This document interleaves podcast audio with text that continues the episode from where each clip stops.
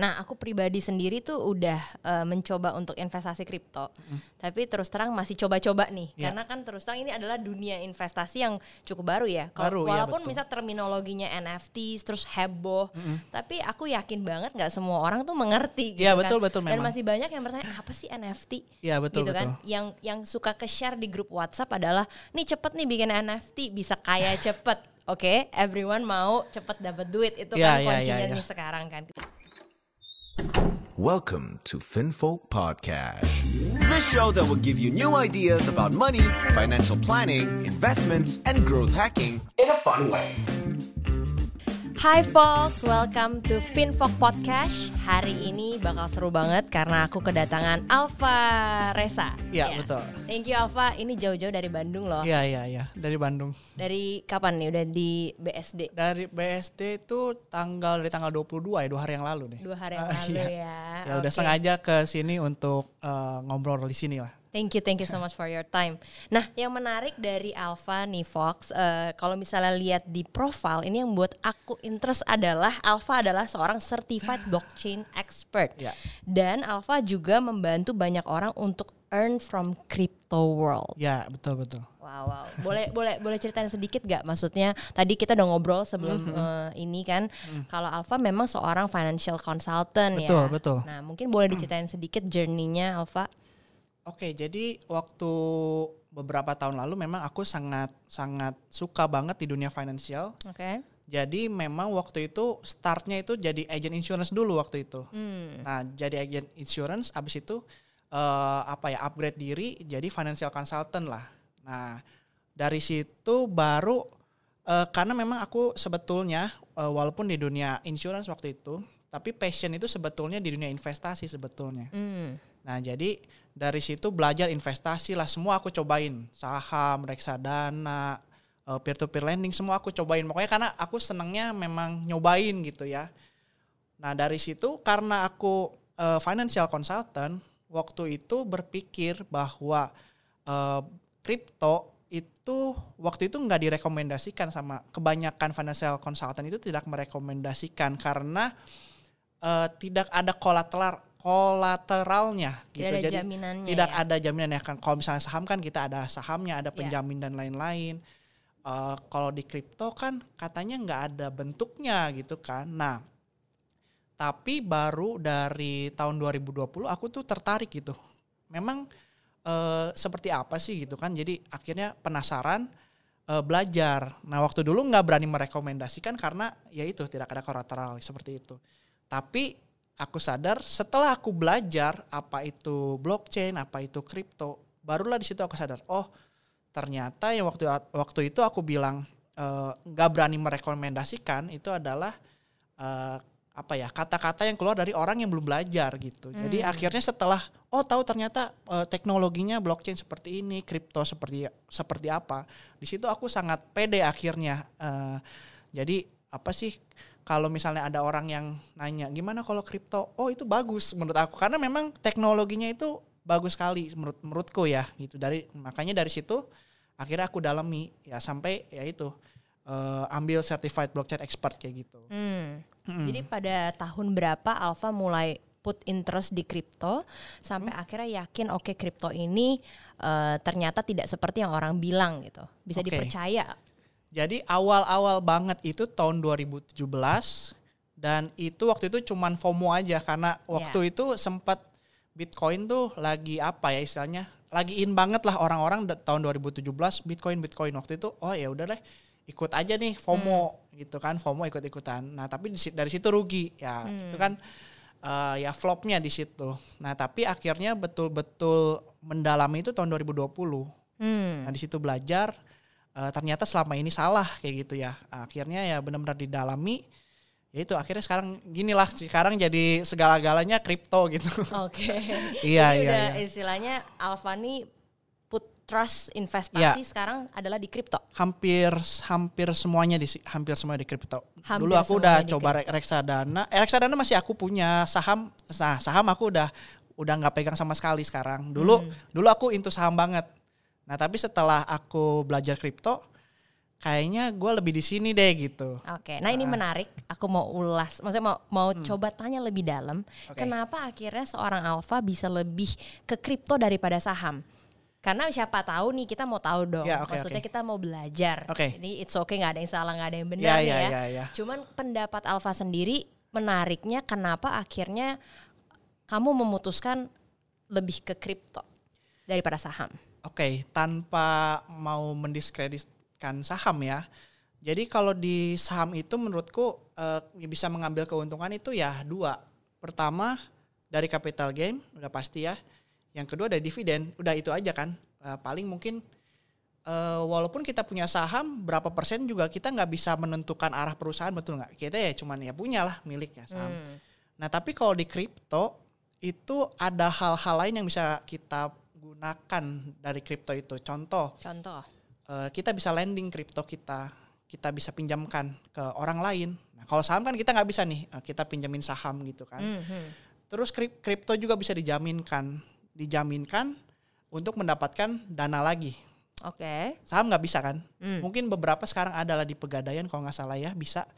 Eh, eh nggak boleh nyebut kali ya. Ya mungkin beberapa sekarang bisa digadaikan juga itu saham. Cuma ya nggak semua gitu. Kalau Hmm. di kripto ya beberapa kripto juga bisa dilendingkan.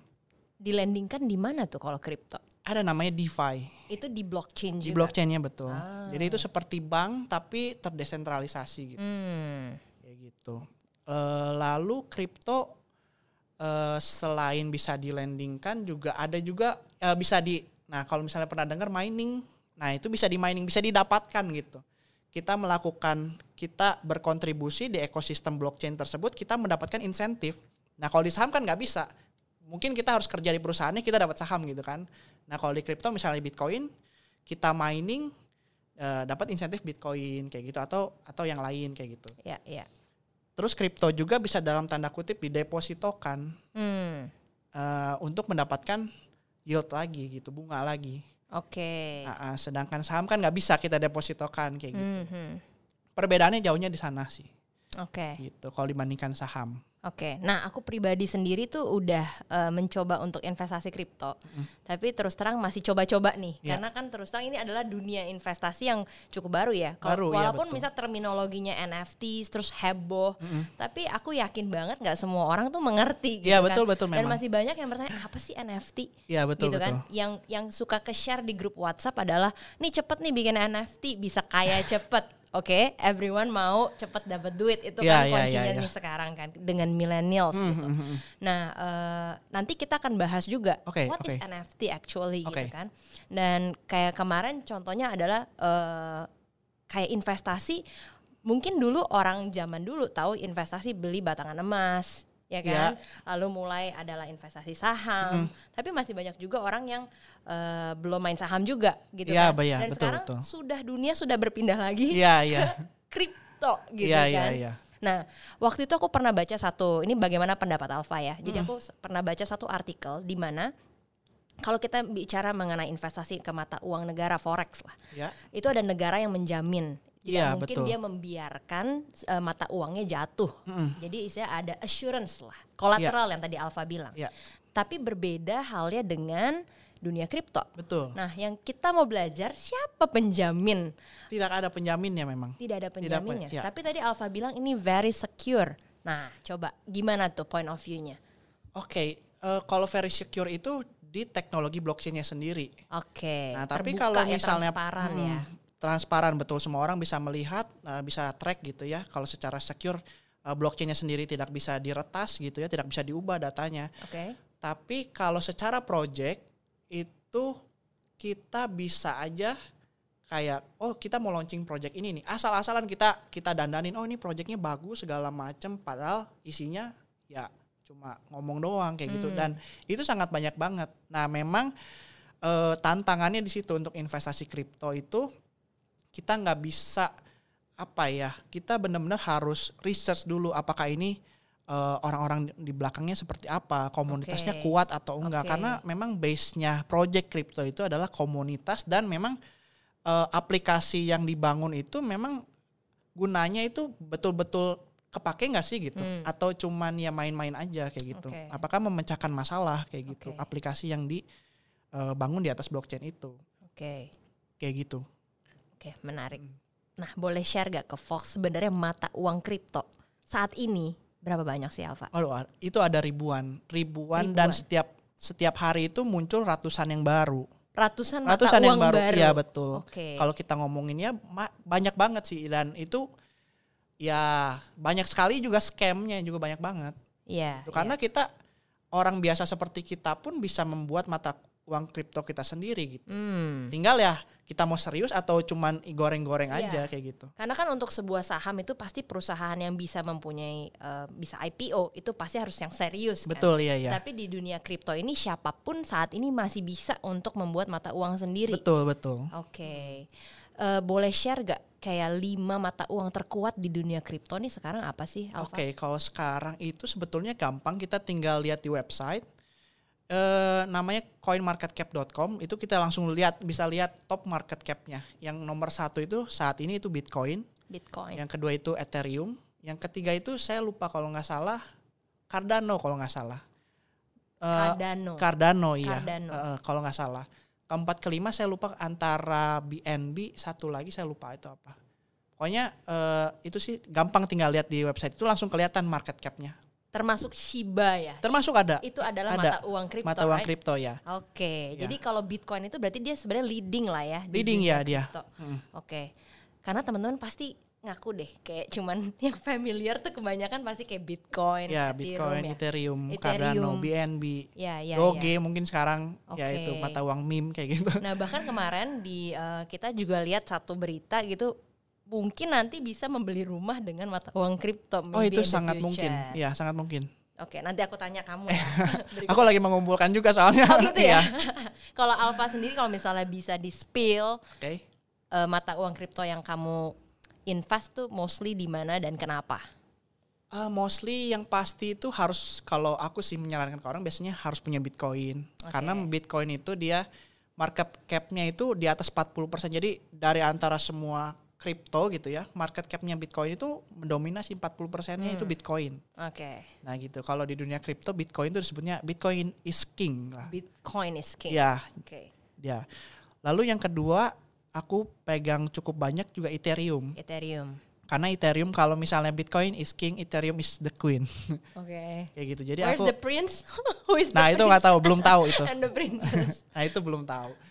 Eh, Ethereum aku eh, suka banget Ethereum karena Hmm. di blockchain Ethereum itu aplikasinya sudah banyak yang berjalan. Hmm. Jadi udah banyak orang yang pakai kayak gitu. Jadi sudah istilahnya sudah paling terbukti lah di antara yang lain gitu ya. Dua itu. Sisanya sih eh, yang kecil-kecil mungkin ada Polkadot sedikit, ada BNB sedikit. Terus sekarang sih aku lebih banyak eh, into project NFT sebetulnya. Oke, nah Ya. NFT itu menarik. Tapi sebelum kita ke NFT, ini ada pertanyaan kemarin di Finvok kita bikin polling. Ini lucu sih. Oke. Eh, aku mau tahu pendapat Alfa gimana kalau kamu. Kemarin gimana dan pilih eh, Bitcoin untuk untuk warisan. Nah ini Oh, kalau bisa kasih warisan ke anak, emas satu kilogram atau Bitcoin satu BTC. Alfa, satu BTC lah. really? Iya. Kenapa? Karena sekarang lihat aja generasi Z mana yang ada yang beli emas. Hmm. Jarang banget dong. Mungkin sekarang generasi Z udah mulai belajar investasi, saham, kripto. Mungkin nanti generasi-generasi bawah-bawahnya lagi apa? Kita nggak tahu. Oke. Kalau emas, memang emas ada fisiknya gitu ya. Tapi sekarang gini lah, kita punya emas satu kilo nih. Kita bawa-bawa, kita mau mau pakai, bawa-bawa kan susah. Emas satu kilo nih bawa-bawa ke mana-mana gitu kan. Kalau Bitcoin hanya di handphone juga udah kita bisa bawa. Mentransfer emas ke satu kilo nih, aku mau transfer satu kilo emas ke Cimendi nih. Hmm. Mungkin biayanya harus berapa? Hmm. mungkin butuh kurirnya apa segala macam kan mungkin butuh berapa. Kalau Bitcoin kita transfer mungkin cuman berapa dolar gak nyampe banyak gitu ya, udah langsung ke transfer. Lebih Misalnya cepat aku ya. punya 100 kilo emas gitu ya, aku mau transfer ke Ci- Cici gimana? 100 kilo loh. Iya iya. Jadi harus diuangkan dulu. Iya harus diuangkan dulu. Baru Ya ditransfer. itu kan akan ada banyak pihak ketiga. Jadi udah jadi rupiah, udah kepotong, kepotong, potong, akhirnya nyampe ke Cici mungkin jadi 95 kilo. Ya Iya. kan? Sedangkan Bitcoin, satu Bitcoin langsung sampai satu Bitcoin, 100 Bitcoin yang la- sampai langsung gitu. Paling Iya, kepotong dikit banget Oke. kayak gitu. Aku lagi ngebayangin nanti apakah 15 atau 10 tahun dari sekarang anak-anak di sekolah jajan dengan mata uang kripto. iya, iya. Which is ibu-ibu kantinnya udah nggak udah nggak nggak tahu lagi uang rupiah. Iya, ya saya iya, minta iya, iya. satu bitcoin atau berapa gitu kan. Iya, iya. Tapi kira-kira Alfa melihat nanti dunia ke depannya seperti itu ya? Dunia akan seperti itu tapi nggak akan dalam waktu dekat. Hmm. Apalagi di Indonesia mungkin ada regulasi segala macam itu ya kita nggak bisa terobos sembarangan gitu ya. Ya, ya. Nah, cuma memang mengarahnya ke arah sana. Kayak gitu. Oke, interesting. Oke, sekarang kita bahas tentang NFT. Oke. NFT itu kan salah satu yang cukup heboh ya, kan saat ini di dunia social media dan banyak banget orang yang share what is NFT actually gitu kan. Kalau misalnya dilihat kan kayak gambar kartun-kartun kartun Iya, iya, itu. iya. Apa sih itu NFT, Alfa? Jadi NFT itu kepanjangannya non fungible token. Jadi itu ke eh, apa ya sebuah sebetulnya itu kepemilikan data. Nah tapi eh, kenapa NFT itu berharga? Karena pertama kita bisa istilahnya memiliki barang tersebut dan terbukti kita yang memiliki gitu. Karena ketika kita memiliki NFT, eh, data itu tercatat di blockchain, di mana di mana data itu tidak bisa dirubah, tidak bisa dihack. Jadi eh, barang siapa? Jadi ketika kita membeli NFT itu masuknya ke dompet kita. Oke. Nah, barang siapa yang memiliki kunci untuk membuka dompet tersebut itulah pemiliknya dan bisa dibuktikan Hmm.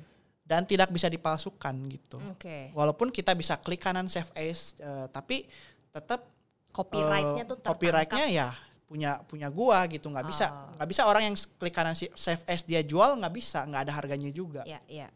Nah, jadi sebetulnya eh, kalau aku bilang tuh kayak sertifikat kepemilikan aset tersebut atau barang seni tersebut. Dan kenapa berharga? Karena ada beberapa NFT yang bisa menghasilkan passive income. Ada juga NFT yang bisa menjadi voting power kita di project tersebut. Nah, itu kenapa eh, NFT itu berharga. Berharga. Iya. Apa saja yang bisa di NFT-kan? Contoh game, game NFT, lalu eh, art ya yang pasti art digital art kayak gitu. Jadi kayak aku beli NFT itu bisa bikin kayak galeri, galeri virtual gitu. Oh ini lukisan-lukisan yang aku punya kayak gitu Oke. bisa. Aku ada Apakah tuh. itu part of kepuasan pribadi atau memang gimana tuh value-nya? Oke, ada juga yang memang kita bisa menghasilkan uang dari sana, seperti flipping, eh, istilahnya flipping. Jadi eh, project NFT itu biasanya eh, dia akan begitu launching, misalnya harganya 0,7 Ethereum misalnya. Iya. Nah biasanya kalau misalnya peminatnya itu banyak, eh, kita mendapatkan whitelist untuk berhak mendapatkan eh, harga 0,7 Ethereum. Nah kalau misalnya permintaannya tinggi itu biasanya ada batas misalnya cuma cuma ada 5000 seri misalnya. Nah, kalau permintaannya lebih dari itu bisa dalam waktu menit atau jam itu dari 0,07 bisa jadi 0,7 Ethereum, 0,5 Ethereum itu seperti membalikan apa ya? Kalau misalnya orang yang aku tahu tuh di dunia sneaker seperti itu ya. Hmm. Hmm, Ya, hmm. Itu istilahnya flipping Oke. NFT. Karena ada kelangkaan juga. Ada kelangkaan juga. Iya, gitu ya? iya. Jadi kalau misalnya 5000 piece ya udah cuma 5000 itu aja. Oke. Kayak gitu. Apa yang harus dipersiapkan untuk eh, punya NFT ini? Oke, kalau misalnya untuk mempunyai NFT itu nanti tergantung kita mau beli NFT di blockchain mana. Seperti kalau misalnya di ada beberapa pilihan. Di blockchain Ethereum ada, di blockchainnya Binance ada, di Tezos ada. Nah Oke. itu tergantung kita mau Jadi dan mereka itu punya segmennya beda-beda juga. Oke. Ya, nanti kalau misalnya kita udah memutuskan mau di Ethereum misalnya, nah kita harus punya yang namanya dompet wallet wallet kripto eh, khusus Ethereum. Hmm. Nah, itu nanti untuk tempat penyimpanan kita. Oke. Nah, baru setelah itu kita pasti harus menyiapkan Ethereumnya juga untuk nanti beli kayak gitu ya. Hmm, hmm, hmm. Nah, itu juga sebetulnya eh, trading sih seperti eh istilahnya kayak trading seni ya kalau Ya. misalnya kalau misalnya aku dengar katanya orang-orang yang seni itu biasanya mereka kumpul di satu komunitas misalnya mereka ngobrol saring oh gue punya lukisan ini loh oh gue punya ini loh mereka saling tukeran gitu akhirnya beli kayak gitu sebetulnya seperti itu tapi ya sekarang digital kayak gitu Iya, Sebenarnya sama aja bisnis modelnya, Hmm. kayak model trans. Kayak kita lihat lukisan kan kalau misalnya kita suka, Iya. ya kan? Iya, iya, iya. eh basically art itu harganya kan ya tidak bisa dinilai diukur Ya, betul, kan. betul, Kalau betul. pemilik art tersebut misalnya jual let's say 100 juta rupiah Ya, dan kita suka gitu kan. Oke, kita kita beli gitu Ya. ya. Tapi itu lukisan kita taruh di rumah. Ya. Ini bedanya di blockchain. Ya. Nah, lukisan ini bisa dicuri. Ya. Nah, bedanya kalau di sini tidak bisa. Tidak bisa. Karena di dunia digital semuanya Ya. terikat dengan baik gitu ya walaupun kita bisa klik kanan save as tapi orang tahu oh pemilik aslinya ini. ya. Dan di NFT itu kenapa mahal ada gengsinya juga, Ci. Gengsi. Nah, ada ini. gengsi juga betul. Gen Z harus pakai gengsi kayaknya nih baru, Iya. baru membara. Gengsinya apa? Contoh ada NFT itu yang floor price itu harga terendahnya sekitar 50, 30 atau 50 saya lupa ya sekitar Oke. segitu. Ethereum itu sekitar 2M ke atas lah kalau dirupiahin ya. Nah, itu jadi jadi seperti lambang status, Ci. Hmm. Lu punya NFT ini, Mm-mm. ya lu orang kaya gitu. Sesimpel itu. Kayak gitu. Itu juga ada yang memang NFT yang seperti itu ada kayak gitu. Oke. Hmm. Jadi hanya membakar ego ya. Ya, itu Jadi ada. kayak lelang hmm, ya ya. nantinya ya. Tapi Ya. bisa dijual gak? Misalnya, Bisa dong. Bisa ya. Bisa. Kita memiliki NFT, kita mau jual ke orang lain bisa. Di transfer pun bisa. Oke. Iya. Bagaimana bisa menciptakan NFT yang akan kayak tadi disukai publik? Marketing. Ujung-ujungnya Iya, marketing. ujungnya marketing. Oke. Oke Alfa, sharing sedikit uh, case NFT di Indonesia Oke. yang uh, hit big lah. Oke. Aku ada satu eh, project yang aku suka banget.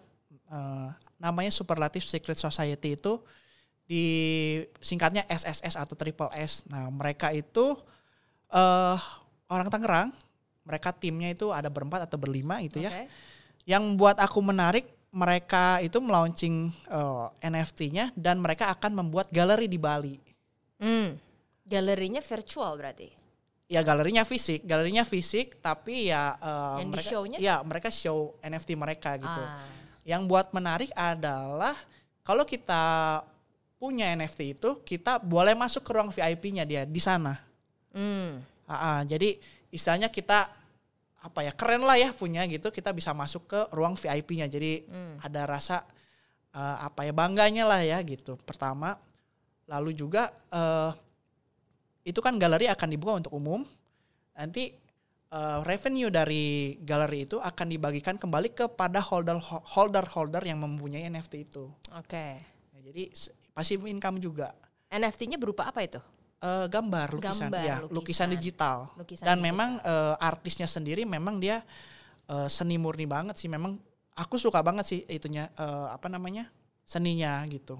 Keren banget. Memang dia memang udah fansnya udah internasional juga kayak gitu. That's interesting. Ya, Berarti ini sebenarnya peluang untuk para seniman. betul sekali, Bisa betul. jadi di dunia nyata hasil seni kamu kurang dihargai Iya. ketika kamu masuk ke dunia kripto gitu kan NFT Iya ini. betul.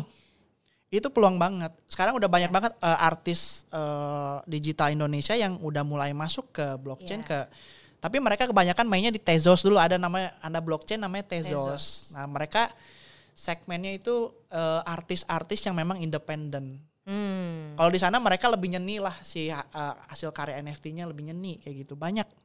Jadi Tezos itu satu blockchain ada mata uangnya juga namanya Tezos. Ya, betul. Ah, oke. Aku udah mulai makin Iya. pintar dengan ini. Mungkin besok gue bikin NFT. Iya, iya. Boleh, Apa boleh. sendiri ada planning nggak bikin NFT? Eh sempet ada, cuma waktu itu belum belum kepikiran mau utility-nya apa sampai sekarang mm, belum ada sih. Sekarang aku kebanyakan ngikutin, Hmm. ngikutin aja. Eh, ada project apa, aku lihat oh bagus, aku ikut. Oke. kayak gitu. Jadi NFT sekarang kalau misalnya kita lihat kan kayak gambar seni gitu ya. Tapi sebenarnya NFT itu bisa apa saja ya. Hmm. Bisa apa aja, Termasuk misalnya kalau misalnya aku bikin lagu betul. and then I'm creating a song terus lempar ke jadi aset NFT Ya, gitu ya. Iya bisa. Ah. Ya tapi untuk menjualnya tidak tidak semudah membalikan telapak tangan. Iya, Tetap iya, kita harus pasti. marketing. Ada marketing. Iya, iya. Iya, iya, iya. Tapi dunia musik sekarang di dunia sudah ada nggak sih yang ke sana? Eh, setahu aku udah ada kemarin. Jadi eh sekarang pun seperti aplikasi Spotify ada yang decentralized. Jadi eh, dia sekarang kan kalau misalnya artis musik penyanyi dia kan masukkan lagunya ke Spotify itu kan dia harus istilahnya bayar Spotify-nya dong. Dan katanya sih aku nggak tahu katanya sih potongannya lumayan. Katanya itu lumayan Oh. memberatkan. Oke. Nah nanti akan ada seperti aplikasi seperti Spotify, tapi itu langsung menghubungkan antara penyanyi dengan fansnya. Jadi nggak ada orang tengahnya, nggak ada Hmm, nggak ada Ya istilahnya. nggak ada fee untuk ya Iya iya iya. ini lah ya. Oke oke oke oke. Dan artis-artis tersebut bisa meluncurkan NFT-nya sendiri. Iya. Nah, itu seperti crowdfunding juga. Tapi itu Kayak luar gitu. biasa loh. Luar biasa. Jadi misalnya musisi, let's say dia mau ke NFT, and then kita orang, maksudnya orang biasa nih bisa beli, and then Iya. kita punya that copyright. Ya. Jadi kayak itu lagu bisa jadi milik kita. Iya, gitu betul kan. betul. Secara kalau dia jual. Iya iya. Bahkan ada yang eh, penyanyi kalau nggak salah dia meluncurkan NFT dan pemegang NFT tersebut bisa berkomunikasi langsung sama si penyanyi itu. Jadi kayak berteman lah gitu. Nah itu kenapa mahal? Karena kita bisa berkomunikasi langsung dengan siapa yang kita, yang kita fans gitu. Kita fans sama penyanyi siapa, kita bisa berkomunikasi langsung sama dia kayak gitu. Oke, menarik. Mhm. Nah, next next questions, uh, Oke. Alfa. Bagaimana tanggapan kamu tentang metaverse ini? Oke, metaverse ya menarik menarik. Eh, metaverse memang sekarang lagi lagi gencar banget diobrolin ya. Cuma kemarin aku sempat ngobrol juga sama teman. Jadi sebetulnya metaverse itu ya seperti dunia nyata kita, tapi ya di sana gitu. Kalau misalnya Cici pernah nonton itu Ready Player One ya. Mm-mm, mm-mm. Nah itu kurang lebih akan jadi seperti itu. Aku kemarin nih ngobrol terus tiba-tiba eh, ada kepikiran nanti kalau misalnya di metaverse pernikahan gimana ya? Di situ aku hah oh iya bisa juga tuh nanti pernikahan di metaverse gitu. Jadi nanti eh, jadi kalau di dunia di metaverse itu nanti biasanya ada satu land satu land besar seperti satu negara gitu yang kita bisa beli tanahnya tuh. Oke. Jadi ya kayak negara gitu tapi di di di metaverse mungkin nanti kita akan sewa tanah siapa yang sudah menjadi gedung misalnya lalu dekornya sendiri berupa NFT. Ada orang artis yang misalnya artis dekorasi dia menjual NFT dekor wedding misalnya di Oke. metaverse dia jual, dia bisa jual, dia bisa sewakan. Kayak gitu. Nanti dia jual eh lalu juga gaun, dress itu bisa juga dijadikan NFT eh, gaun dan yang cowoknya juga ya. Itu bisa jadikan NFT mungkin ringnya juga bisa jadikan NFT dan itu bisa dijual bisa bisa disewa semua. Jadi itu adalah salah satu peluang juga untuk artis-artis 3D kayak gitu. Bisa kayak gitu. Dan sekarang pun kalau misalnya Cici tahu ada ya seperti fashion fashion yang augmented reality jadi Ya. begitu kita di handphone kayak gitu Ya. langsung kelihatan Ya, oh pakai baju nah itu kayak gitu kurang lebih Oke. jadi mungkin mungkin aja nih sekarang aku ngomong ya akan ada pernikahan di metaverse mungkin nanti ada gitu. Jangan-jangan anakku nanti di metaverse. Iya nggak usah nggak usah catering nggak usah apa Iya. dekornya di sana aja gitu. Terus angpaunya mata uang kripto. Iya Wow. iya. Dan setahu aku kemarin itu eh, ada satu eh, event besar yang biasa ada di Indonesia dia Oke. Mulai buat konsernya bukan konser sih tapi lebih ke partinya di metaverse. Hmm, Iya virtual. virtual. Luar biasa ya. Oke. Eh, Alfa menarik. Eh, aku mau tanya lagi untuk paling eh, tips ya buat teman-teman buat Fox yang Hmm. Oke. mau mulai berinvestasi di kripto. Oke. Apa yang harus mereka persiapkan? Apa yang harus mereka istilahnya lihat gitu ya hati-hati? Tips dari Alfa apa? Kalau tips dari aku sebenarnya selalu do your own research itu betul-betul em, benar gitu. Karena kalau misalnya kita lihat media sosial ya kripto di Instagram di TikTok mereka selalu bilang do your own research. Pasti itu kenapa? Karena ya kalau aku bilang yang namanya market itu kejam. Jadi em, ya itu seperti laut bebas gitu. Di dunia kripto itu seperti laut bebas dan orang itu punya kepentingannya masing-masing. Jadi jangan percaya kalau misalnya oh ini bagus nih akan naik segala macam. Nah mungkin betul tapi kita harus melakukan riset sendiri. Karena orang yang ngomong oh, orang yang ngomong seperti itu mungkin dia ada kepentingan nih mungkin dia Iya. udah punya atau apa kan kayak gitu. Nah jangan percaya siapa pun termasuk sama aku juga jangan ter- jangan percaya gitu ya. Jadi lakukan riset sendiri. Kalau misalnya kita udah pede oh kita udah research nih oh eh, Ethereum seperti apa Cardano seperti apa kita udah pede nih dan kita eh, percaya sama projectnya nah itu baru kita masuk Ya.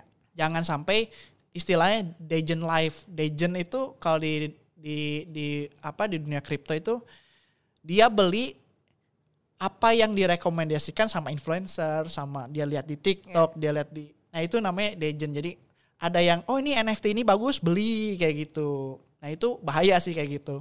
Jangan seperti itu gitu. Prinsipnya sama dengan investasi apa pun. Betul. Mau invest saham juga jangan kemakan omongan teman, ini Ya. bakal naik dan lain. Do your own research. Iya. Karena ini juga ya tanggung jawab masing-masing Iya. lah ya. Karena jangan sampai kita ngeliat TikTok, oh ini bakal Naik. naik, Iya, dan kita beli, then tiba-tiba ya kan, Ya. kan suka tuh kan to the moon, ya. Iya, iya, iya, iya, iya. and then semua langsung kayak beli. Iya, iya, iya. Jadi memang ini adalah salah satu alternatif investment baru Ya. lah ya untuk investasi Gen Z. Ya. Sama satu lagi mungkin tips ya. Eh, kalau aku lihat orang-orang di Indonesia terutama kebanyakan mereka itu trading. Oke. Trading ya, trading di exchange, trading Setuju. beli ini eh, naik turun gitu. Mereka ngelihat grafik gitu. Nah, kalau aku sendiri jarang sekali hampir nggak pernah trading. Jadi tipsnya adalah kita bisa mendapatkan kripto itu tanpa harus trading. Contoh, seperti aku nih main game. Ada namanya game game Axie Infinity. Itu salah satu game di blockchain yang bisa menghasilkan uang untuk kita. Hmm. Nah, jadi main game itu kita mendapatkan sebuah aset. Aset itu sebetulnya di dalam gamenya bisa di bisa berfungsi untuk jadi gamenya seperti game Pokemon gitu sih. Jadi ada monster-monster bertiga gitu ya. Nah itu untuk main. Nah itu monsternya itu NFT itu. Oke. Nah jadi eh, kalau misalnya game pada umumnya biasanya kita main game itu karakternya ya kita dapat gitu kan. benar. Nah kalau ini kita harus beli nih karakternya atau kita mungkin sewa dari orang Oh. dalam tanda kutip sewa. Iya, iya. Kalau di game mereka disebutnya scholarship. Jadi kalau misalnya aku punya monsternya ada kan kalau untuk main tuh tiga monster. Mm-mm. Kalau misalnya aku punya enam nih, tiga itu bisa aku dalam tanda kutip Sewakan. sewakan ke orang lain untuk dia mainkan. Nah, nah hasilnya dibagi rata, bukan dibagi rata lah, Eh, bagi hasil, Oke. dibagi hasil kayak gitu. Nah itu ah, bisa menjadi aset juga. Nah itu kan kita nggak trading Ci. Kita kan main game gitu. Kita main game lawan have fun-nya dapat, terus earning lagi dapat dapat bisa mendapatkan tambah pendapatan kayak gitu. Dan aku udah melakukan itu. Aku udah menyewakan ke dalam tanda kutip ya sorry bukan menyewakan sih tapi istilahnya scholarship ke tiga orang sekarang dan itu aku seneng di main game itu karena aku bisa membantu orang yang memang membutuhkan. Jadi memang untuk main game itu modalnya cukup besar memang sekitar 0,15 sampai 0,3 Ethereum. Itu kalau dirupiahin lumayan tuh. Berapa Eh, sih Ethereum ke mungkin rupiah hampir sekarang? 10 juta lebih. Oh. Oh enggak, satu Ethereum itu sekarang mungkin sekitar kalau di rupiah ya sekitar 60 jutaan. Jadi kalau 0,15 ya sekitar 8 10 juta lebih lah. Satu Ethereum 60 Jadi juta. untuk main main game itu memang untuk harus beli si monsternya itu dulu. Oke. Nah, untuk orang-orang yang memang em, istilahnya merasa itu mahal, ya itu bisa. Akhirnya aku tuh join satu komunitas yang memang ini eh, komunitasnya game aksi itu. Hmm. Jadi ada semacam HRD-nya gitu. Wow. Orang seperti melamar pekerjaan sebetulnya yang memang mau main gitu ya untuk mendapatkan penghasilan disaring tuh. Jadi udah kayak benar-benar kayak eh, lamar pekerjaan kayak gitu. Ini game Indonesia. Ini game bukan game Indonesia. Oh, game dari luar. Game di blockchain ya. Jadi istilah game ini punya eh, monster-monster Mm. yang jadi NFT, di Betul. mana kita bisa beli Beli sebagai NFT aset itu, kita, sebagai aset kita. claim that's our own gitu Yes. kan. Oke. Terus kita bisa sewakan lagi ke orang. Iya bisa sewakan. Kita pinjamkan lah kasarnya. Iya, Jadi iya, bagi iya. hasil kayak gitu. Karena kan kalau main game biasa kan benar kata Alfa, itu paling kita beli coins di game tersebut. ya kita spending terus aja. Iya, Heeh. tapi kita tidak memiliki tuh Betul. ikonnya. Tetap Ah. milik developer. Iya, iya, iya. Ya kalau Jadi ini misalnya kayak kita main Harvest Moon nih zaman dulu Hmm, nih, iya, zaman iya, aku kan. iya. Gue suka tuh sama pemeran utamanya. Iya, iya. bikin NFT, ya, aku beli, itu menjadi aset aku. iya betul. So someone yang suka juga, dia Bisa. akan beli dari aku. Betul betul. Dan itu akan tercatat tidak mungkin lari, ada mafianya lah. Iya, iya, karena iya. itu di blockchain. Iya, karena tercatat di blockchain. betul. Datanya semuanya secure, rapih, ada Iya. tracknya, Iya. nggak bisa dibohongi. Iya. Oke, interesting, Alfa. Thank you so much. I learned a lot dari crypto NFT, Ya. menarik banget dan semoga ini bermanfaat juga buat Fox. Nanti kalau misalnya ada pertanyaan apa pun, kita mungkin bisa kolaborasi Ya. selanjutnya karena I think ini bakal banyak juga nih yang interest untuk tahun Ya, ini. oke. Thank you Alfa for your time. Sama-sama. Bye. Sampai jumpa.